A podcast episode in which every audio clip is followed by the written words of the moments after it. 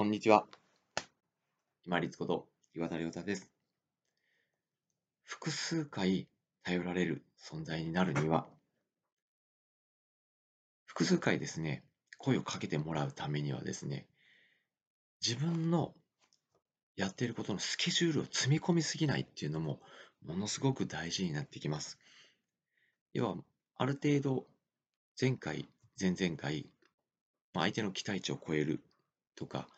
お役に立ってる感を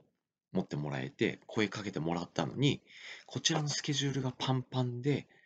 あ、すいません、ちょっと申し訳ないですってお断りしなければいけないのが複数回やっぱり続くと、なかなかその後ですね、あ、じゃああの人にもう一回声かけてっていう風になりにくいのがやっぱり人情じゃないかなと思うんですね。人の気持ちじゃないかなと思います。ですので、まあ、会社員だとなかなか難しいかもしれませんけれども、できるだけ、まあ、ちょっとずつ前倒しで今の仕事をやっていきながら、ちょっとした隙間を空けておくっていうのが大事じゃないかと思います。で、フリーで、まあ、個人事業主もしくは独立して法人を立ち上げてお仕事をされていらっしゃる方は、特にですね、やっぱりこう、前、声かけていただいた方から再び声がかかるっていうことがあると思います。その時にパツパツですいませんって断らなくちゃいけないような状況にしないためにも、ちょっとした余裕を持っておきましょう。例えで言うと、鍵穴にも遊びが少しありますよね。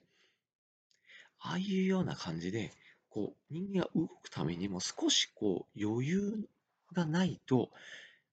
長く続かないですし、せっかく声をかけてもらったのに、